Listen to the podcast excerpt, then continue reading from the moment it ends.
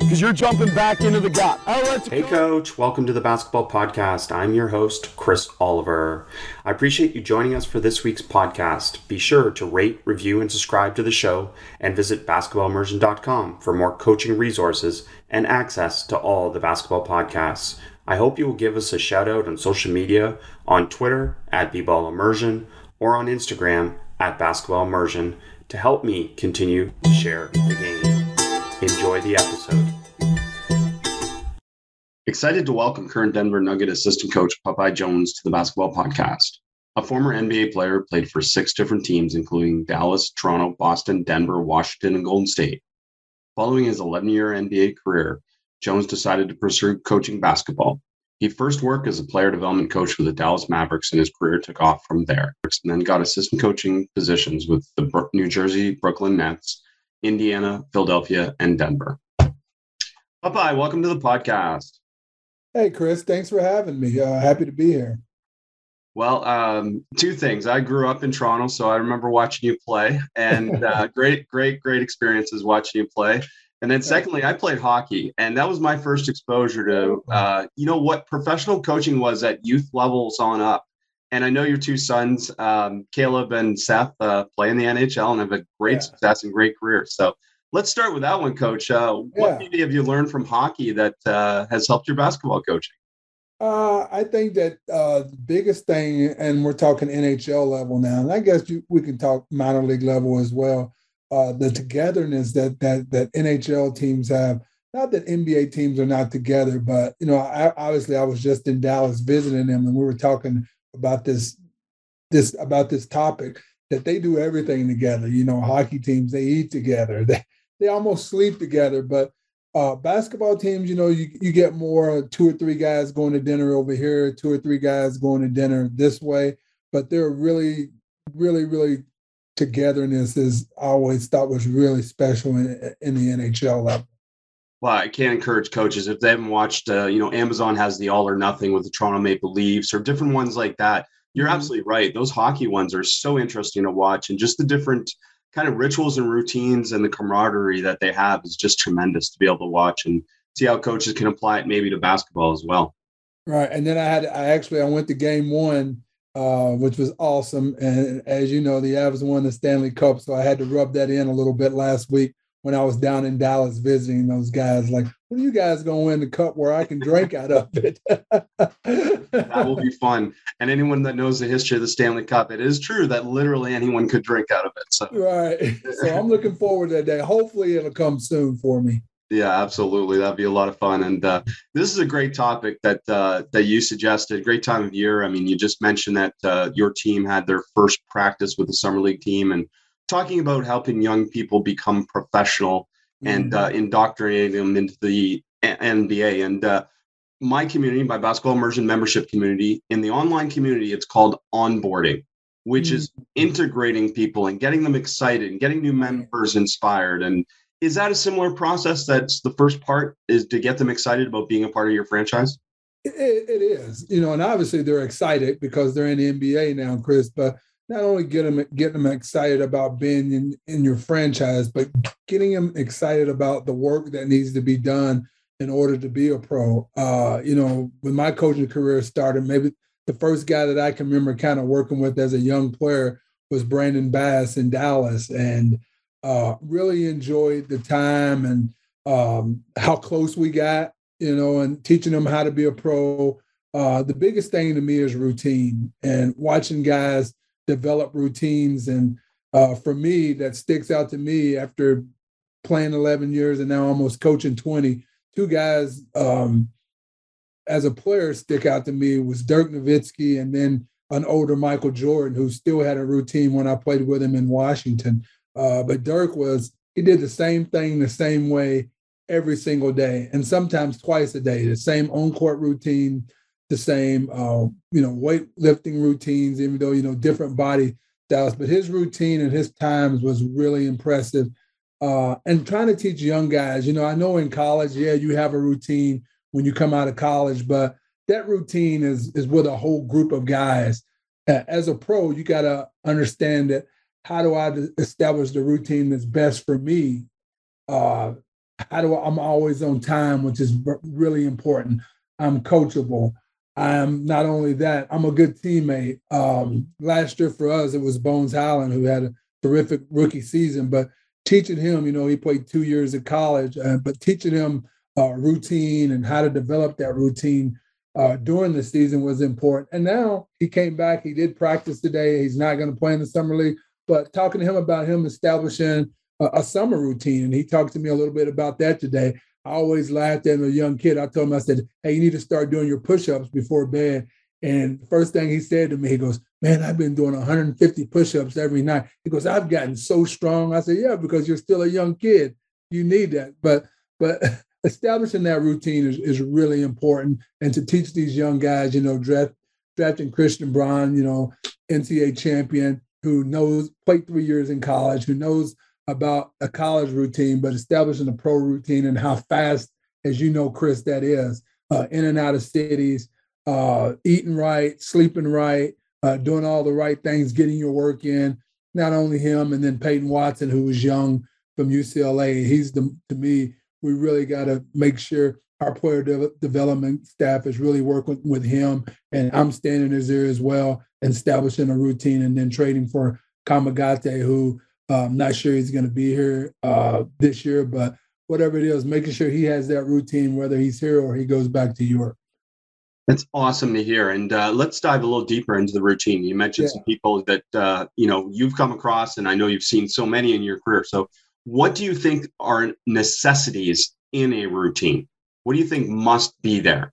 Consistency. Uh, and I didn't mention a guy who, as we know, is a two-time MVP. He has a routine. I, you know, my first year here in Denver was last year, and came in and to watch his routine. You know, he was in every day, whether we were practicing or it was an off day, and and he was, you know, in the weight room routine on the court doing the same type of things, working on those shots that he's to get in the game. And it's funny, one day, uh, Joker said to me, he goes, People think this is easy. This is not easy if you want to be good.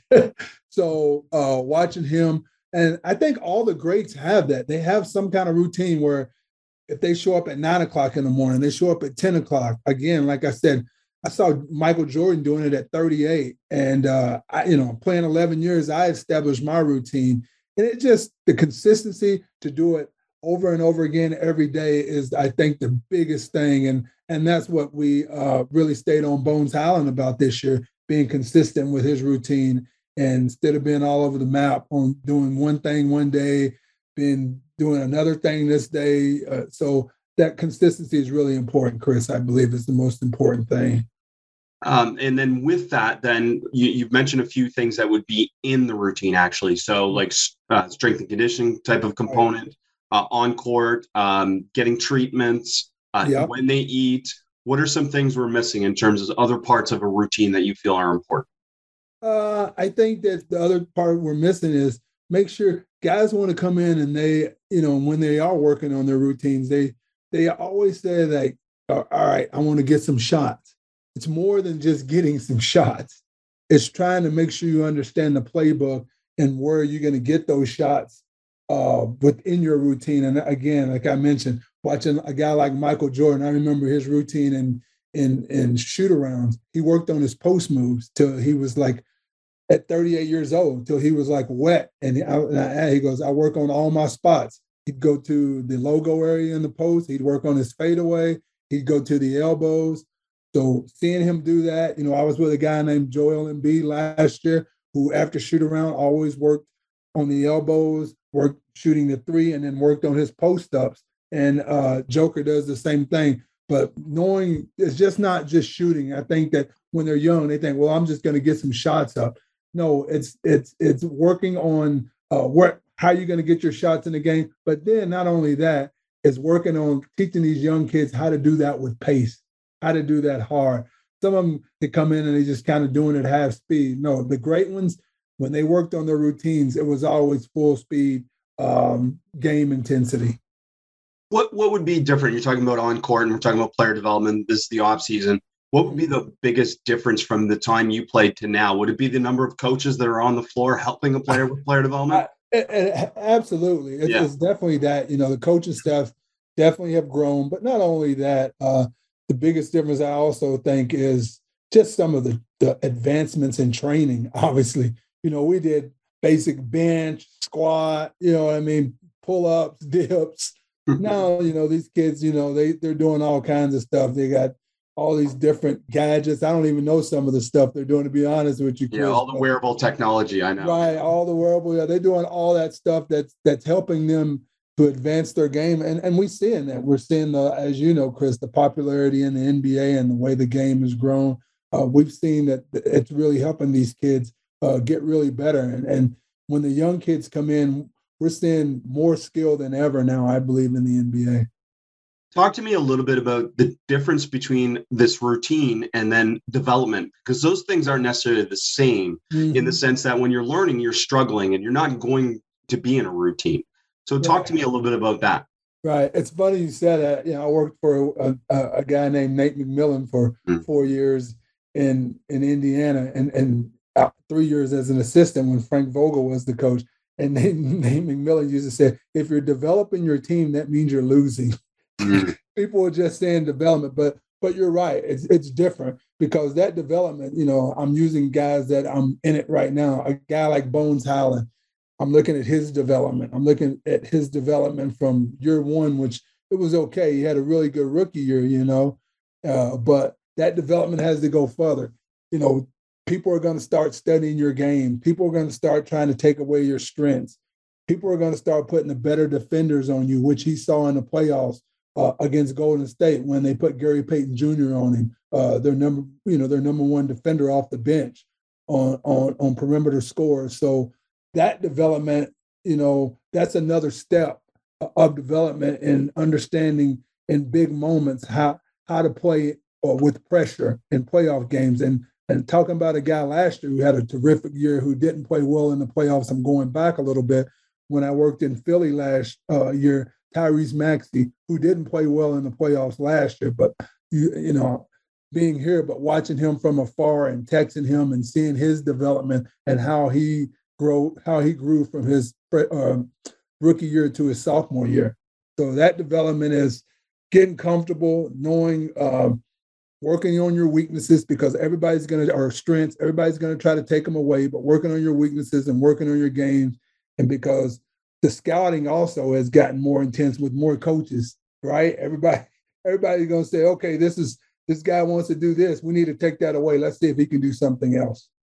Yeah, it's it's it's so different, I'm sure. And then uh, in terms of uh, you know team culture or the vision or the franchise yeah. and different things like that, is that part of the onboarding process for a new player? it, it is, and you know, I came I came here to Denver where it's a great culture. You know, Coach Malone has eh, and and the staff before him had put you know Tim Connelly who left and went to Minnesota. They really done a great job of establishing a great culture here in Denver, and obviously that culture is led by Joker. You know, you got guys like Jamal Murray who who who helped establish that culture. But uh, it's a great culture here, and so now you take a guy like again Bones or a Christian Braun or a Peyton Watson, and we have a great, you know, I didn't mention player development staff as well that helps instill that culture. And you put those guys into that culture, and what you want them to see all the time, you know, uh, you want them to see a guy like Joker when they're young working out. You want them to see a guy like Jamal Murray. What is he doing? Aaron Gordon, you know, Jeff Green, who who's a veteran for us. So you want those young guys to see these veteran guys and what they're doing and how they're working on their game and what kind of culture has been established here. And for the most part, when they see it, they fit right into it. You know, example, Bones Hyland, he's he's fit right into this culture, and it's it's a very strong culture. And again, I give a, a lot of kudos out to Coach Malone who helped establish this culture here in Denver. Hey, coach, I just want to let you know Basketball Immersion is proud to partner with Just Play. I had the chance to spend some time with Just Play in New Orleans at the Final Four, and I was blown away by the next level simplicity and effectiveness of this all in one solution for coaches to prepare faster and connect with today's players. Just Play provides an elite experience for coaches to better teach, scout, and recruit on one platform. Just Play integrates with any video editing solution to streamline how you prepare and engage your players. Sign up for a free demo www.justplaysolutions.com forward slash bball immersion.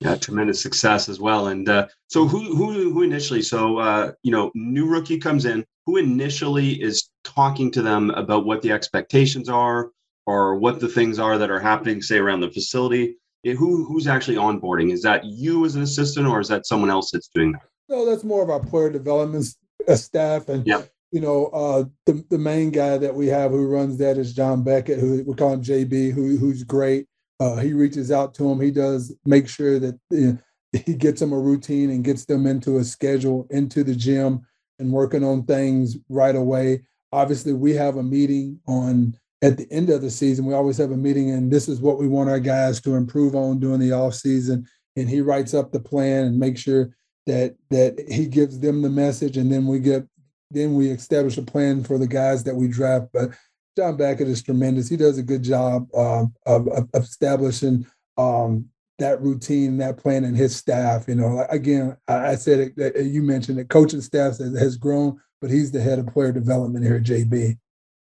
So, uh, what are some of the things that help a rookie develop the routine? I imagine trial and error is a part of it because they don't necessarily know what the best routine for them at the professional level will be Absolutely. yet. yet. So, I mean, you mentioned referring to other players, but that doesn't also necessarily fit another player. So, how do they actually sort out their routine? Right. I think the first thing, yeah, and I, I mentioned it early uh, earlier, is is being on time. So, first of all, if your morning, we call it vitamins. If your morning time is for 20 minutes, if it's at 9:30, then you need to be on the court at 9:30. So try to make them understand that first that that being on time is really important whether it's to your player development uh, session whether it's to practice or to the games to the plane to the bus again being on time is really important and that's the first thing and that that starts with our culture so they got to do that first but after that now we got to establish okay what do we want you know well we'll take a guy like christian Braun. what does he need to work on what does he need to do well, we know that you know obviously a, a national champion.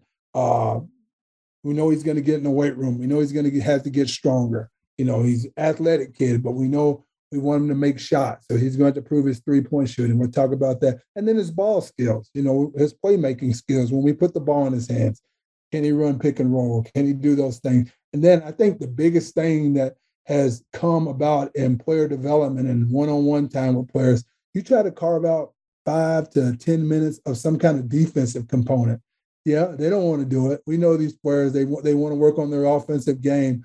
But the biggest thing is, hey, you need to do a couple of defensive drills, or you need to do one drill, whether it's at the beginning or at the end, where it's closing out, keeping the ball in front, whether it's working on uh, your hands where you can get deflections. But there's always one thing, and we try to incorporate that as well in the player development. So doing that and making and again, being on time is the most important thing for these guys to get here for their training room time and for their or PD time, player development time. It's it's great stuff. You mentioned uh, defense and uh, defensive rules and the realities of defending, right. you know, in space versus the best players in the world now. Is that the biggest adjustment in terms of a rookie moving from, say, the NCAA to the NBA? I, I think it is, and it's not only just the one-on-one defense; it's the team concept is is is is is, is our system, learning our system, learning not only our system, our terminology. You know, a lot of times, as you know, Chris, teams do things the same way. It's kind of like defensive rocket science, but there's different terminologies, and you may have different presses and traps and zones and and trying to get them up to speed to that on the defensive end is really important. Not only that, trying to get them to understand the offensive terminology. I always thought one of the great things who gave me my first coaching job, Avery Johnson, did uh, when I went to Dallas. Like we would have classroom time in August and and September for the young guys, and it was only just to teach terminology. We'd show ten maybe offensive clips, ten defensive clips, and we would start implementing our terminology. Where when training camp starts, we don't want those guys to be blindfolded We want them to hit the ga- ground and running. And JB's doing that right now with the new guys. They're already starting to establish terminology. Uh, they'll do that all summer. Uh, probably take a couple of weeks off after summer league and come back and continue to do the same thing leading up to training camp. Well, that's good. I was going to ask you how you do that actually. Is it through video, through meetings, through on court yeah. walkthroughs? And I'm imagining it's a combination of all that. It is. And not only that, again, ter- we, we talked about how the training uh, technology has grown, but scouting and video and all that stuff has grown. We'll shoot things right to their phones. And I, I got a, a, text the other day where JB's already taught the guys how to look at clips, how to look at videos and things on their phone. And, you know, things are just evolving really fast. We know that with technology. And I think that's great. It's, funny. Uh, All Star break, I'll tell a story. I was visiting my, my son in Chicago during All Star break, went up there to watch a Blackhawks game. And he was sitting on the couch looking at his phone. And I was like, What are you doing? He's like, I'm looking at my clips from the game. So it's not only in the NBA, it's in the NHL as well. yeah, that's such a great point about teaching them how to use the technology because I know even from the college, there's an upgrade in terms of the technology and access to those things. Uh, being on time, you mentioned. Uh, what traits or what other traits or behaviors make it easier for a rookie to adapt? I mean, you mentioned Christian Braun, obviously mm-hmm. coming from a very professional college program. Absolutely. Does that give him an edge? Does that help him a little bit? I think it does. I think that, you know, not only that, but a maturity aspect of, of, of, being in school for three years. We know now kids don't stay long if they if they don't go at all, but uh, you can tell when you have draft workouts, and you know I don't want to mention a lot of kids' names, but you can tell who's been in college three or four years, who comes in for draft workouts, or who's been there one or two years. It's just it's an age difference, and we know that if you if you draft somebody, a Peyton Watson, who you know didn't get a lot of playing time at UCLA, but you look at the talent, you know, watching him scrimmage today, he's oozing with talent, but he's 20 years old. So it's going to take him time to, to get up to speed compared to a guy, like you said, like a Christian Braun who who played a big role in a national championship uh, team and then stayed in college for three years. Yeah, and you don't have to talk specifically about Christian in this example here, yeah. but uh, is is it is it a case that like we're already establishing his role for next year's team? Or does he get freedom first through this summer period to just play free? And then later you deal with a little bit more work defining his role for the next year's team. Yeah you don't yeah it's too early. Absolutely chris you don't set a role. You want to you want to see his game this summer and see what he's able to do. And you don't want to rush into throwing him in the fire during the season as well. As you know we didn't do that last year with bones bones Hyland. Uh, but you know you just want to see what he can do. And then later on we'll say okay, this is what we need you to do if you're going to get in and help us and get some playing time. But it's a process for all rookies, and it should be. Uh, it's it's very few, as you know, because especially on a team like us, who you know we're pretty well built to get built to win right now. When we're not developing a lot of kids, but we do got to get him in to develop. But it's going to take some time because we got some veterans ahead of him that that that we need to play. so you definitely do. Different than other teams, right? Yeah, that's great to hear. And another curious question is I mean, my experience with pre draft workouts is they're usually lacking in game representation. That means, I mean, you're not playing a lot of game based stuff in the pre draft workouts. But you did mention that your first practice today had a lot of five and five and a lot of game based stuff. So I'm wondering, is that lacking in the evaluation process that it's really hard to evaluate someone if they're not playing a five on five in your gym? Well, especially a guy, a coach, it is because obviously we got a scouting scouting staff that's terrific. And now, you know, it's head it's led by Calvin Booth, who who's I think is going to do a terrific job. Who's awesome. Who's um, behind Tim as the GM here. Uh, and you know his staff, they watch these guys all year, and we just see them come in in a draft workout, do a couple of drills, shooting drills, and maybe play three on three. It's hard for us as coaches to tell you know, who's good. And, you know, you get all these things about, well, this guy's projected, whatever, 15 to 25 and da da da. But it's really hard for us. And so we depend on the coach, the, um, the front office a lot in, in, in terms of uh, who we need to draft. And, you know, another thing I missed, we're talking about development, and I apologize for this, Chris. I missed the guys who that have to develop when they're coming from a foreign country. Hmm. We haven't we haven't gone there. You know, we got a guy like Kamagate who who grew up in Paris, France, who, you know, first time he's ever been in America. I'm talking to him today, and he was telling me, you know, this is the first time he had ever been in the States. This will be the first time that he'll ever be in Las Vegas. And I can relate because you know, people don't know my career, but my first year out of college, before cell phones, before anything. I played in Milan, Italy, as a, a young kid out of Murray State, and I remember them uh, say, "Okay, this is where you're going to live." When I came from the airport, and they're saying, "This is your car out there, and you can go anywhere you want." And it was a five speed, and I was like, "I "Can't drive a five speed," and they were like, "Well, you got to learn." and you know, I, I remember myself being in a foreign country by myself.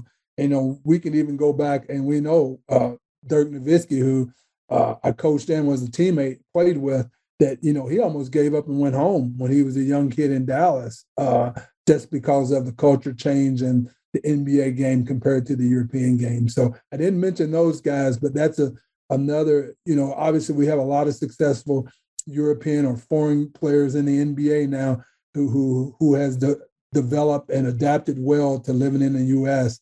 And uh, we got another guy, Kamagate, who's going to do the same, who I think could have a terrific career.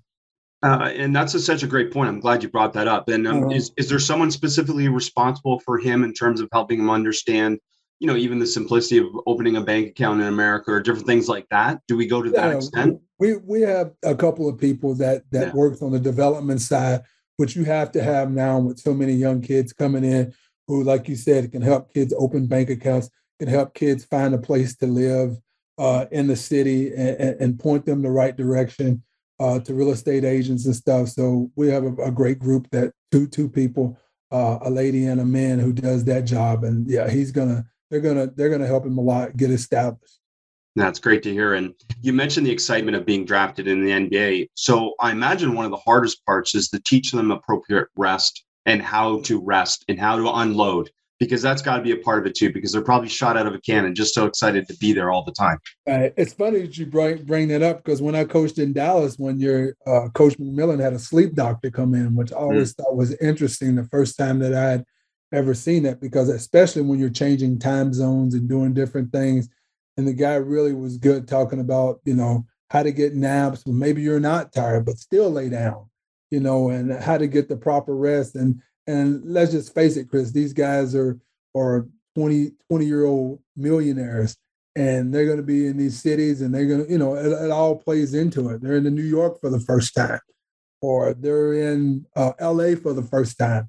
You know, they're going to want to go out. And I think that, you know, it's a, and I don't know if you can tell a young kid, you know, if he's 21 of age that he can't do what he wants. That's one thing about the NBA that uh, that's another part of learning how to be a pro is learning how to uh, take care of your body and learn how to get your proper rest. And it's another development that they got to learn, or they're going to be out of the league soon. And that's you know you you know I've always been a guy who's been a straight shooter to players and give them stories of you know guys who try to live.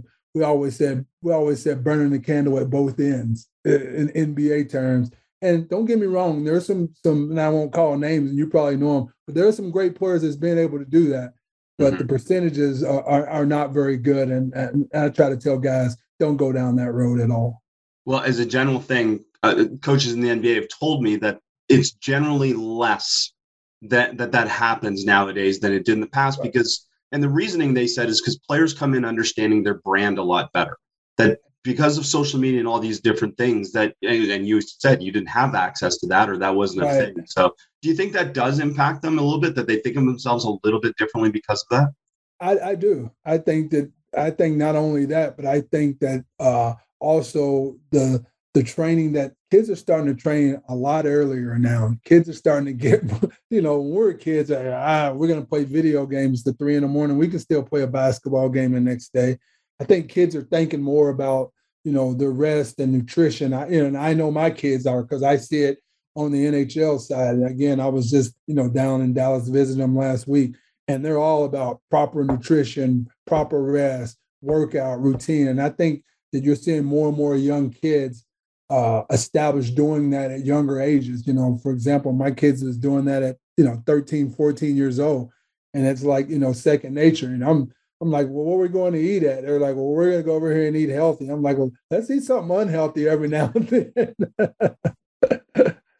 yeah, that's got to be part of it too. Balance is a big thing. So, but uh, but they understand. I mean, your sons, as you said, they understand their brand and they understand their value right now.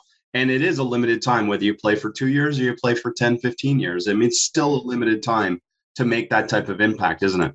Uh, you're absolutely right, Chris. And and all these guys want to be. The one thing I've never met a guy who came to the NBA that didn't want to be successful. Uh, uh, you know what I'm saying? And so I think that now what you're getting that more and more guys are really listening to the blueprint and how to be successful and how to have a, a long career. You know, especially you know these guys are coming in now. We talked about 19, 20 years old, and why they're coming in so early because they know that that second contract is usually your payday.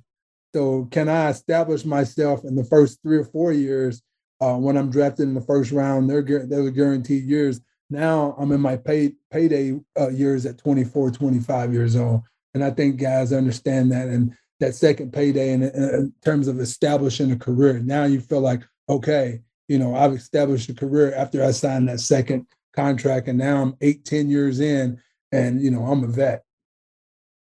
Such a good point, and uh, I'm curious. Let's speak just from Popeye Jones's perspective on this yeah. one. But uh, what are some ways to motivate a player who may not like doing something? Let's say it's nutrition. Let's say it's sleep habits. Let's say it's stretching. Something like that initially that they don't value the importance like you know it is important. So, what right. are some ways to help them and motivate them? I think the, the first way is obviously one on one communication and sitting down and talking to them and, and see if they can get it. Uh, if that doesn't work, now and then after that, you need to provide some some material for them to read, uh, some video for them to watch. Um, get a professional. You know, sometimes we'll have a professional, the nutritionist. Hey, sit down and talk to them, work with them, go to the grocery store with them. You know, in this business, and, and, and you know, you've seen it, Chris. We if guys don't get it, we hold their hands. If we mm-hmm. think that they're they're talented enough, and when they get it, that they're going to be successful and they're going to be able to help your franchise. We're going to hold their hands and, and, and make them get it. Uh, but whatever. Are, are your veterans usually able to help with that? Like, are they willing to help with that? Yeah, they are. You always got veteran, you know, or that's that's a good point you make. You know, the guy who obviously uh, Jeff Green, who's our vet, go hey, go talk to Jeff Green. Go go see what he's doing. What is he eating for dinner? Uh, go ask him what his workout. You know, Jeff Green he works out 12 months a year. You know, when I remember coaching a guy named Luis Scola, and the day we got eliminated by Toronto in the playoffs when I was in Indiana, the next day he was in lifting weights. And uh, then he got on the gun was shooting. And I was like, the season just ended. And I remember Scola telling me, if I take time off, then I, I ain't gonna be able to get back. And that's the type of person Jeff Green is now. you know, when you get to that age, you don't take time off because these young guys are coming and you got to keep working and, stay in shape. You can't get out of shape. Hey, coach, I wanted to take a moment to tell you about a product I love and have used with my teams and now with my daughters in our backyard Dr. Dish. Use promo code IMMERSION for exclusive savings on any of the machines. Dr. Dish Basketball is accelerating player performance with the most innovative game like training solution available, allowing coaches and players to get better faster than ever before by providing the most usable and advanced shooting machines, on demand workouts, multiplayer stat tracking, and instant analytics. Dr. Dish Basketball has become the preferred source for basketball training with progressive coaches and players. A reminder use promo code IMMERSION for exclusive savings on any of the machines. Well, both of those are great examples of what we would consider professionals, right? Both those players, like if you describe them, they were professionals and they played for multiple teams for multiple years and in multiple situations and always were able to adapt. And that's pretty impressive, isn't it? That adaptability that players like that have. It is. I, I know, you know, I'm gonna go back to when uh, I played. I remember going, getting in the locker room and saying, as a rookie, coming to the NBA after playing in Italy for one year, and it was Dallas, and we wasn't very good. But I remember I got to Dallas in uh, August, and we know how hot August is. So I went up early. They wanted to to sign me. Um, brought my contract out from my Italian team, and the trainer, the strength coach, called me and said, "Hey, we're on the, the track in the morning at 9 a.m. in Dallas." So I'm thinking, okay, there's going to be some players there. It's August. I showed up, and the only player there was Derek Harper. We still laugh about it. Who who is one of my uh, mentors. Derek Harper was probably 32 at the time, and he was out there running with me. And you know, I'm 22, 23 year old, 20, 22, 23 year, years old and I remember after I was asking, I said, "Where are all the players at?" And I remember him saying to me, "He goes, he goes, the players on this team, they're not going to be in the league long." And I remember following him and I give him a lot of credit for helping me as a young person. And you mentioned that can the vets help you? And yes, they can. I had one that helped me and helped me establish uh, being in the NBA for 11 years, and that guy is Derek Harper, who I still see when we go to Dallas. He does their TV, and I always give him a big hug and thank him. Well, credit to you as well for being aware of the importance of finding a mentor and uh, you know, and that that's really important, isn't it? And the, I'm imagining all great players and all players in the league who are still, you know, five years, ten years later, are in the league have found someone that helped mentor them early on, right? Right, I agree with that. And you look, you know, you know, we're talking basketball, but you just look in business, right? Everybody has a mentor, you know, somebody who taught them uh, or gave them the opportunity to to be and help them to grow and to be what they wanted to be. So the same, the same in basketball. You you got to find one. You know, I always tell the young guys that come in again. Who I tell, I, I tell them, I said, look at Joker. Watch what he, watch what he, you know, watch what he's doing every day. So this guy, you know, I was telling guys that last year. told Bones that watch what he's doing. You know, he he's the MVP, but just keep watch, watch what he's doing. And he did. He, you know, he watched what he was doing. He saw his routine. He saw his treatment, the weight room, again, the court stuff, and he's like, well, the MVP, the MVP's got to do that. I I've got to do that too. And that's how you know when you have when you establish a culture and you have a good team and you have vets like like a Joker again, like a Jeff Green, your young players, and that's we talked about it earlier. Having a culture, they see that, and then it's a lot easier to pull them in into your system and and get them to do the right things to be successful. I love talking to you about this stuff. And uh, I know during the season, generally you get assigned some players that are your guys pregame or whatnot, or video and different things like that. And most most teams seem to you stay set with those players all year. Is that the same in the off season? Are you assigned a player right now?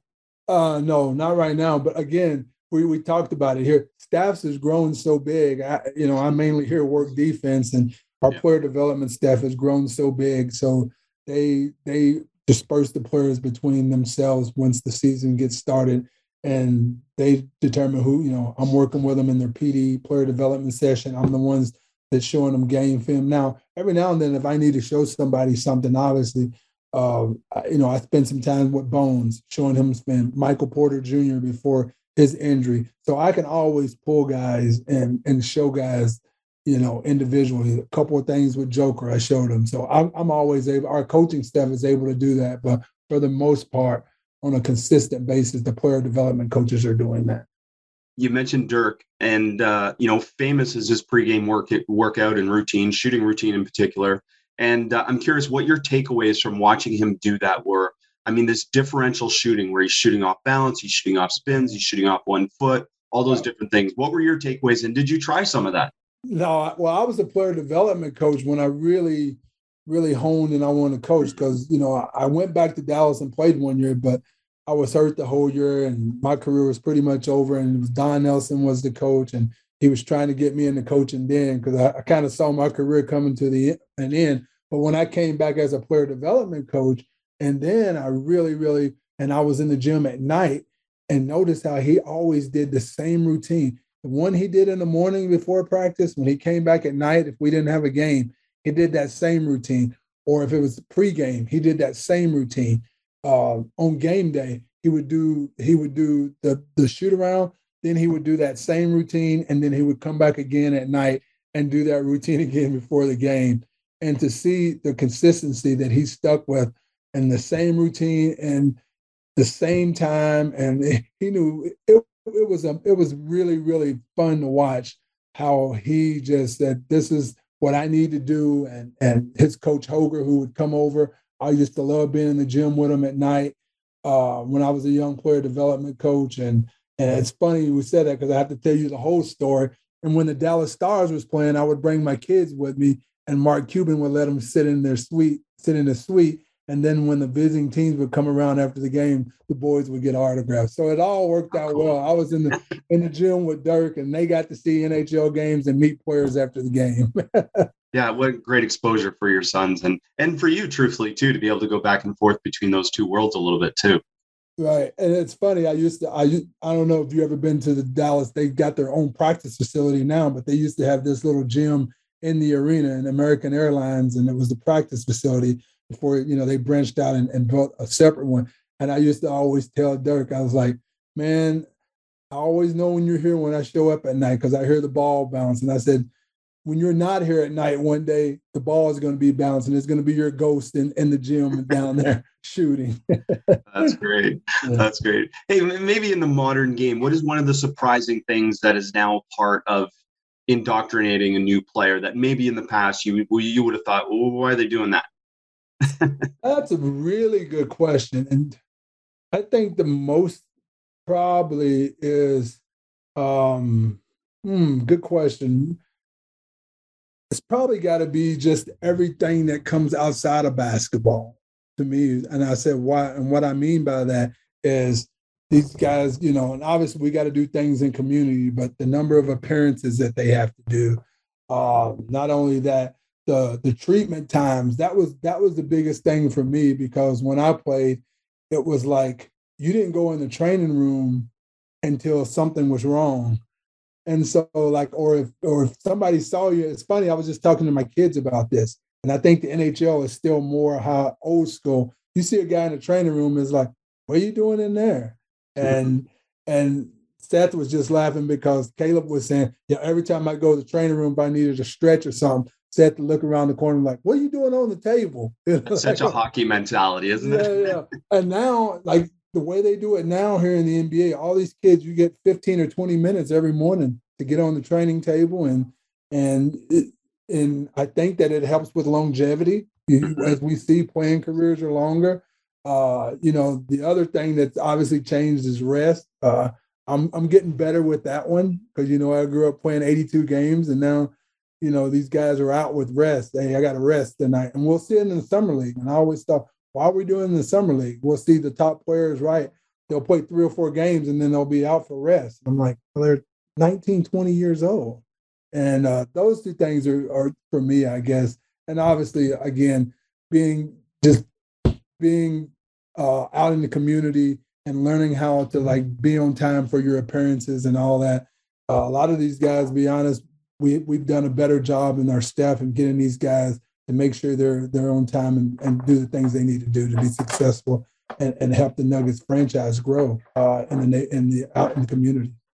You mentioned the, the Dallas new practice facility, and I had a chance when I was speaking in an NBA franchise to go to their practice facility, and they took me on a tour and they explained why they put things where they put, put them. And I imagine again, this is a big change, but putting the food at the front of the building and putting the security at the front of the building.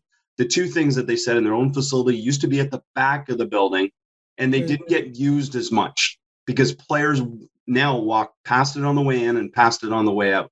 And that's such a curious thing isn't it? That uh I mean, well, like funny you said that because uh it's funny you said that just remind me of something because you know and i don't know if you ever been to philadelphia 76ers practice facility so it's it's over in jersey but anyway the food the kitchen is upstairs Ah. And I remember last year, and they got wonderful chefs there. It's, it's the, the practice. Five star dining, right?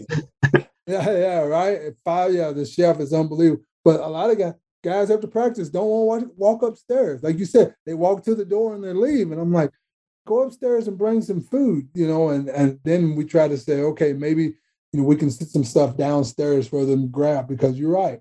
Uh, those things that is important. You know, we talked about nutrition, but what I think that what have, what we figured out in the NBA, right? If we're providing the food for them, they will eat it if if they can get their hands on it. And so now we know they're eating the proper things uh, most of the time if we're providing at least two meals a day, breakfast and and then lunch after practice. That's great. I mean, it's it's these little details that are so important sometimes, and uh, you know, we we think about this too because as former player and a current coach, you can appreciate this.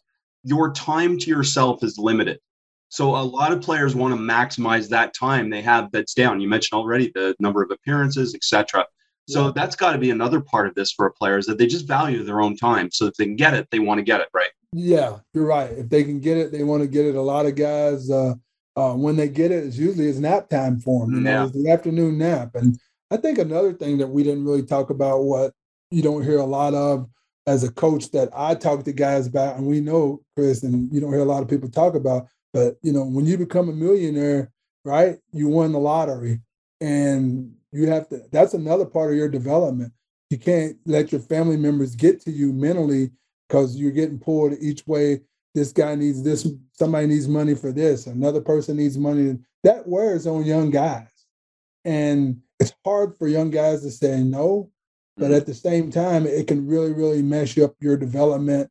And, and you just feel like that, you know, I'm empty inside, that I'm always having to say yes, or I don't know how to say no, or I'm having to change my phone number constantly because I don't want certain people calling me. Uh, so, but I always talk to young guys, and again, another part of development, you have to learn to say no, and you you can't you can't take care of an whole, whole army. You know, uh, we talked about it. You know, it's a it's a short, short, short. Even when you have a career, right? It could be if you have ten years, it's great, but anything less than that, that money's got to last you all your life. So make sure you're investing it right and not blowing it on things or or, or giving it away when you don't have it to give away. Really.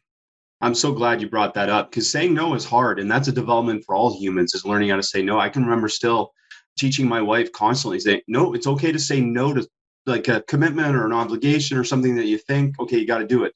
But to things that you don't necessarily have to do, it's okay to say no and value your own time. And that's yeah. a really hard process for all humans. So I can imagine it's even harder when it's millions, millions it of dollars.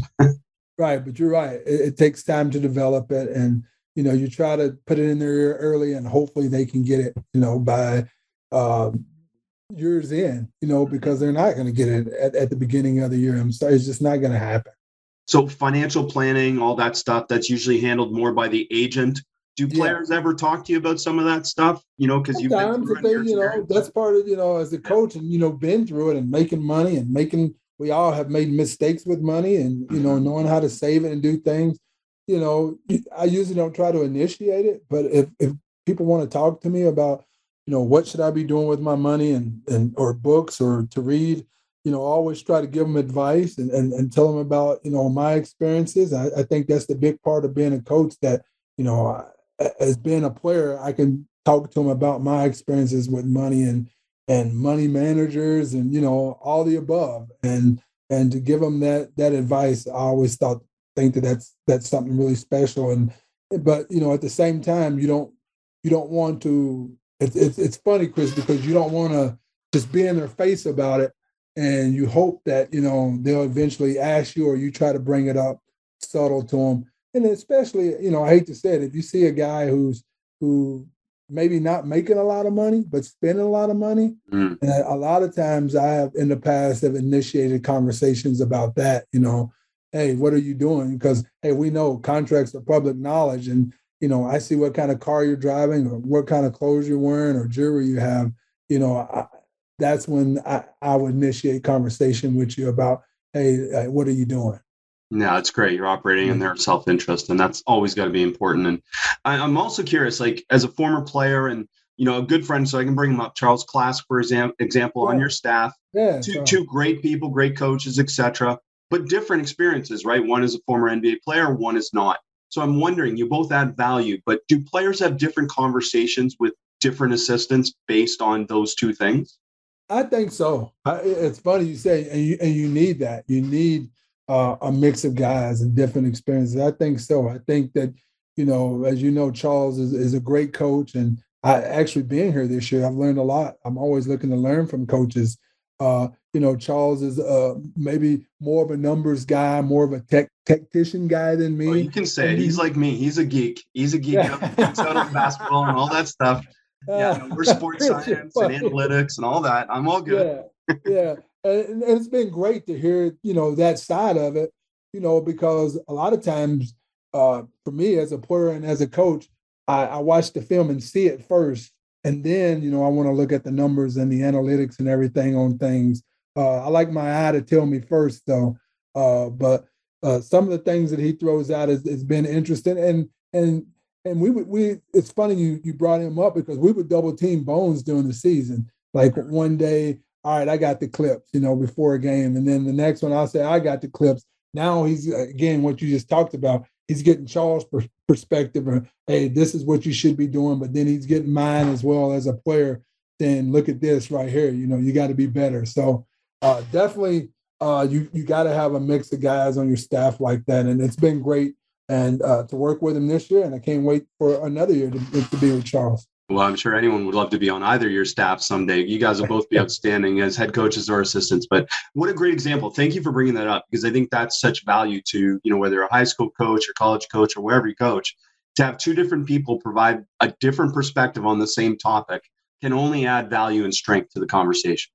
Right, and and you and you and you hope, Chris, that it, it eventually gets through. One of us get through. That's the other thing that you know. It's not a competition. Uh, being coaches and we you know and we don't look at it like that. We're just hoping that we can get through to him and to, to teach him what we need to teach him. And it doesn't matter how that breakthrough happens we're, we're both happy when it does happen. What uh you know those stubborn conversations sometimes are the stubborn players in those conversations what are some ways that you've found are the art to be able to get through to that player? Ooh, that's a good one. I think that, you know, yeah, you're going to have guys who are set in their ways who are stubborn um, that, that wants to do things their way. But I think that when you just said it, it always goes comes back to the numbers. But guys like, well, I'm doing this, I'm doing that. Well, let's go look at your numbers. Let's look at maybe your shooting percentages. Or I should I, I can shoot that shot. Well, let's look and see what you shot the last month. Because as we know, the numbers don't lie. So if they want to be stubborn about something or stubborn about I'm playing defense, well, let's go see, you know, what what uh, your opponent's shooting percentage is. Again, there's so such a wealth of uh, information out there now on the NBA game and all these different websites. And, you know, as you know, Chris, there's everything where you can look up. And a lot of times the players, it's funny, but players sometimes they don't they don't know who they are. I hate to say that. So you have to show them those numbers and show them, and then you back it up with video. You always show them numbers and back it up with video when they're being stubborn to get your point across and to get them to change and get them to do the things that you need need them to do, not only for them to be successful, but for again, it's always about the team. It's it's never personal. It's always about the team. It's always about winning, and it's never personal. And you make sure that they understand that. You know, never personal. Papa, you brought up Don Nelson, so I'm going to ask you about some of the coaches you've been around in your career. I'm wondering how they've impacted you as a coach, and uh, let's start with Don Nelson. I'm sure you have some great stories, but uh, right. and feel free to share one. But also, what are some things that have impacted you as a coach? I think first of all, innovator. I think that you look at the game now. Don Nelson was playing this game, you know, small ball game uh, before other teams ever wanted to play it, putting three, four guards on the on the floor with a center. I remember uh, playing golf with him one day in a conversation before teams even started doing this he said, if I can ever find a five man, center who can shoot threes and block shots, he goes, I'm going to really be successful. And I remember thinking about that because at the time, right, centers wasn't shooting threes. And I remember thinking about that. I was like, that's pretty interesting. And now, if you look at the game, right, it's all five out. You know, everybody's playing five out basketball, five guys around the perimeter, um, playing driving kick basketball, shooting threes. And I think the biggest thing to learn from Nelly as his offensive uh, genius um, of, of, playing that style of basketball before anybody ever, you know, wanted to play that way. And you know, he never won a, as we know, he never won an NBA title. Uh, won a lot of basketball games, but you know, he never could get that center that could could shoot threes and and and and also protect the rim. He tried to have him in Golden State, right? I'm sure you remember Manute Bol people was like, "What is that big guy seven seven doing out there shooting threes? But that was his that was his reasoning on on on, that, on on why. And now you look at the game now, man. You know, you got your five men. They're doing both. They're playing on the perimeter. Uh, they're handling the ball. Uh, you know, we got the best passing big man ever, I think, in the NBA. And uh, so the game has changed, and Nelly, I think, was the first to do that. And I take all the offensive stuff that I learned from him, and I um, try to keep that in the back of my mind and incorporate it in my coaching. Do, do you feel like being around him has helped you be more innovative as a coach and more open minded? It has. It has. You know, again, it's it's for example, it's your five man. Again, I just mentioned Joker initiating offense. It's your four man and this. He would just say, I remember at practice sometimes he would be like, "All right, run thumb down, but point four telling the four man, you're the point guard. And I remember going, wonder why we're doing that. Or he would say, okay, let's run a play. Five man, you take the ball, you're the one. One, you're the five. And he would move guys around like that. And that And it was amazing sometimes to me to see as a player to see how guys, believe it or not, couldn't run the play from a different position and how important that is. And I'm sure that all my we're talking about summer league and all the summer league teams always had a fun day of practice and I would do that. Like the That's end brilliant. of it, like to because to make them understand that you should know everybody's position. You should know what everybody's job is. It's just gonna make you your team better, it's gonna make you a better player. Uh, Doug Collins, who you played for in Washington. Doug, great X's and O's guy, perfectionist. Uh, I learned a lot about him about doing things. Uh, uh, when I say X's and O's, but doing things with great timing. I remember he was go- his help was going out a lot of times, but when we would do five on no script, he would get a chair and sit at center court. And if a screen was late or if the ball was supposed to have been passed a second too early, it wasn't.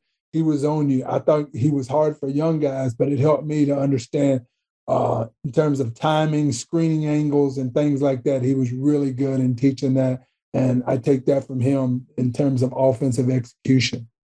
Uh, you also played for now one of the greatest college coaches around, which is Leonard Hamilton, uh, now at Florida State. So, what did you take away from him? Yeah, I played with Leonard for one year in Washington, and and we know, you know, he wanted to come and try the pro game, and and, and Michael was actually Michael Jordan was in the front office the year he came.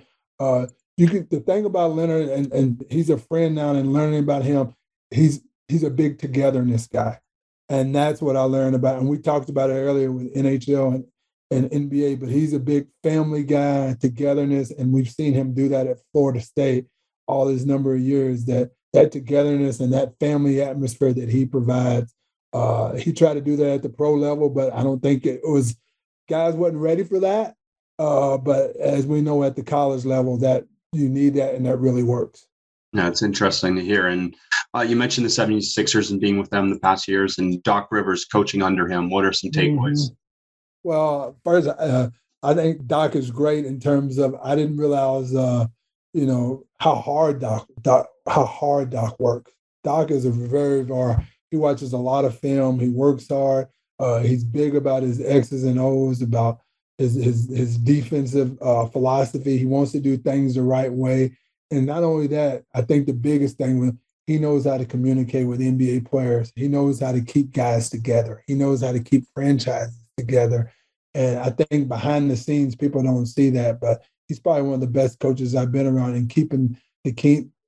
See, we call them fires, and he can see a fire happening before the fire even starts, and he puts that fire out really quickly and to keep his team together. So that uh, what I learned, learned from him the most is about putting fires out. Another guy you didn't mention that was was good at that is also Nate McMillan. Mm, right. really, really good at putting fires out, keeping his team together, understanding that you know his strengths and numbers. Uh, and with Nate and Doc doing that, putting fires out, is it just a case of uh, they identify it early and then they address it early?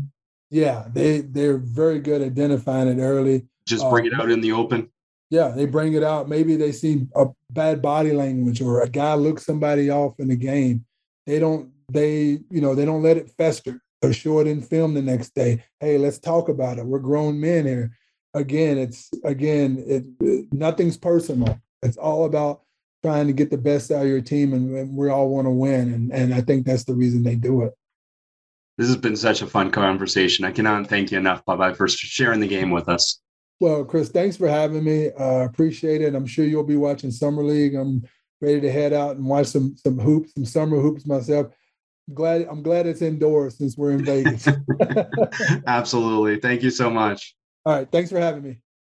Thank you for listening to the Basketball Podcast. Learn more from some of the best coaches in the world at immersionvideos.com. At immersionvideos.com, our unwavering commitment to you is to offer the tools necessary for you to be an outstanding coach who values learning and seeks to evolve. If you're a better coach now than you were yesterday, we've done our job, and so have you. The goal is to focus on authentic sharing of resources you can use to help your players and teams improve. Drills, tactics, techniques, philosophies, practice design, and so much more will be shared from numerous coaches, including Nate Oats, Doug Novak, Aaron Fearne, Dave Smart, and so many more to come. Go to immersionvideos.com now to check out all the products and follow at Immersion Videos on Twitter to keep up to date.